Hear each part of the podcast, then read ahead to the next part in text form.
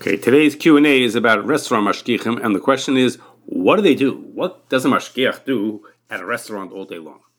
So, when a mashgiach is at a, at a restaurant or a caterer or something like that, he has three main jobs. And those three jobs are ingredients, Bishul Yisrael, excuse me, and vegetable inspection. And I'm going to go through each one of them.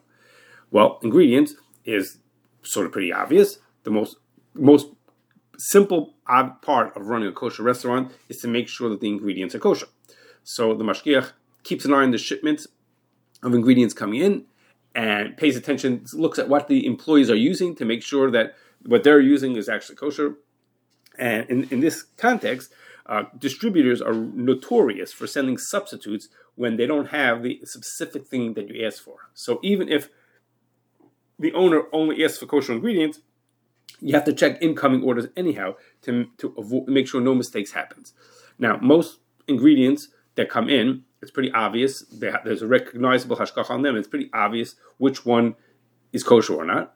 Um, but once in a while, be, there will be ingredients that come in with an unusual logo, uh, or the owner wants to use something that has no hashgacha at all, and then the mashgiach will need to speak to his rabbi machshir to decide should I accept this or should we not accept this.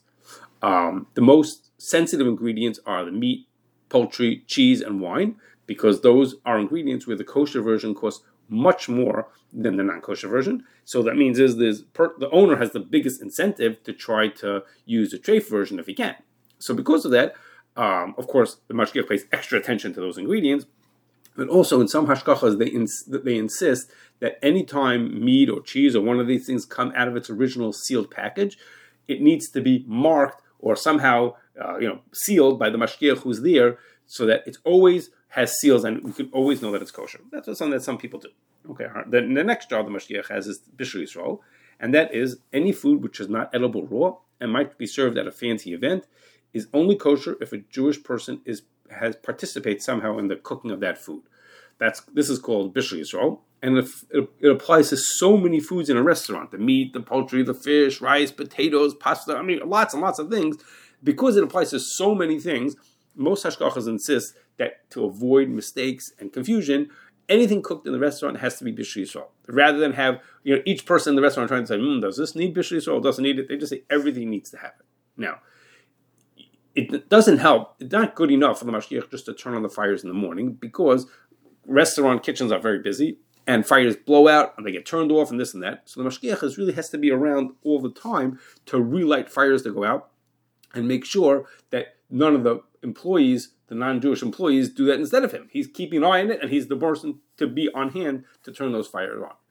Um, now, th- this requirement to turn things on, to turn fires on, is even more uh, difficult or more labor intensive when they have rice cookers, convection ovens, or microwave ovens because each of those gets re- gets restarted all the time. A rice cooker, when it finishes cooking, you have to start it again for the next time. Um, convection oven has its own special situation where every time you open the door it goes off, and microwaves, of course, also you have to restart it each time you want to use it. So the mashgiach again has to be there to be the person to turn these things on each time it gets used. Now, now last main job for the mashgiach is vegetables. That is because lots of most of the lettuces, herbs, berries, and, and, lots of other fruits and vegetables have to be washed or inspected to make sure um, that they have no insects in them. And depending on the restaurant's menu and how busy they are, this job sometimes could take many hours a day for the mashgiach. He's got to be, uh, you know, watch, washing and checking lots of stuff.